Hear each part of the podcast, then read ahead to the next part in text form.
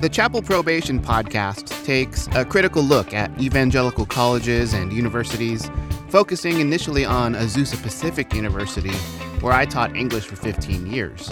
I'm Scott Okamoto, and I'm writing a book about how I deconstructed from faith completely while at APU. This podcast, though, is my tribute to the students and other faculty who survived evangelical higher education. They faced ridiculous racism, sexism, anti LGBTQ hatred, and all manner of bigotry. From the heartless evils of the prosperity gospel to the destructive pseudo theology of purity culture, the stories will break your heart, but they will also inspire. These people faced bigotry and fought back. In a weird, kind of sick way, we went through some but we formed identities and we formed communities through it all. I hope you will join us.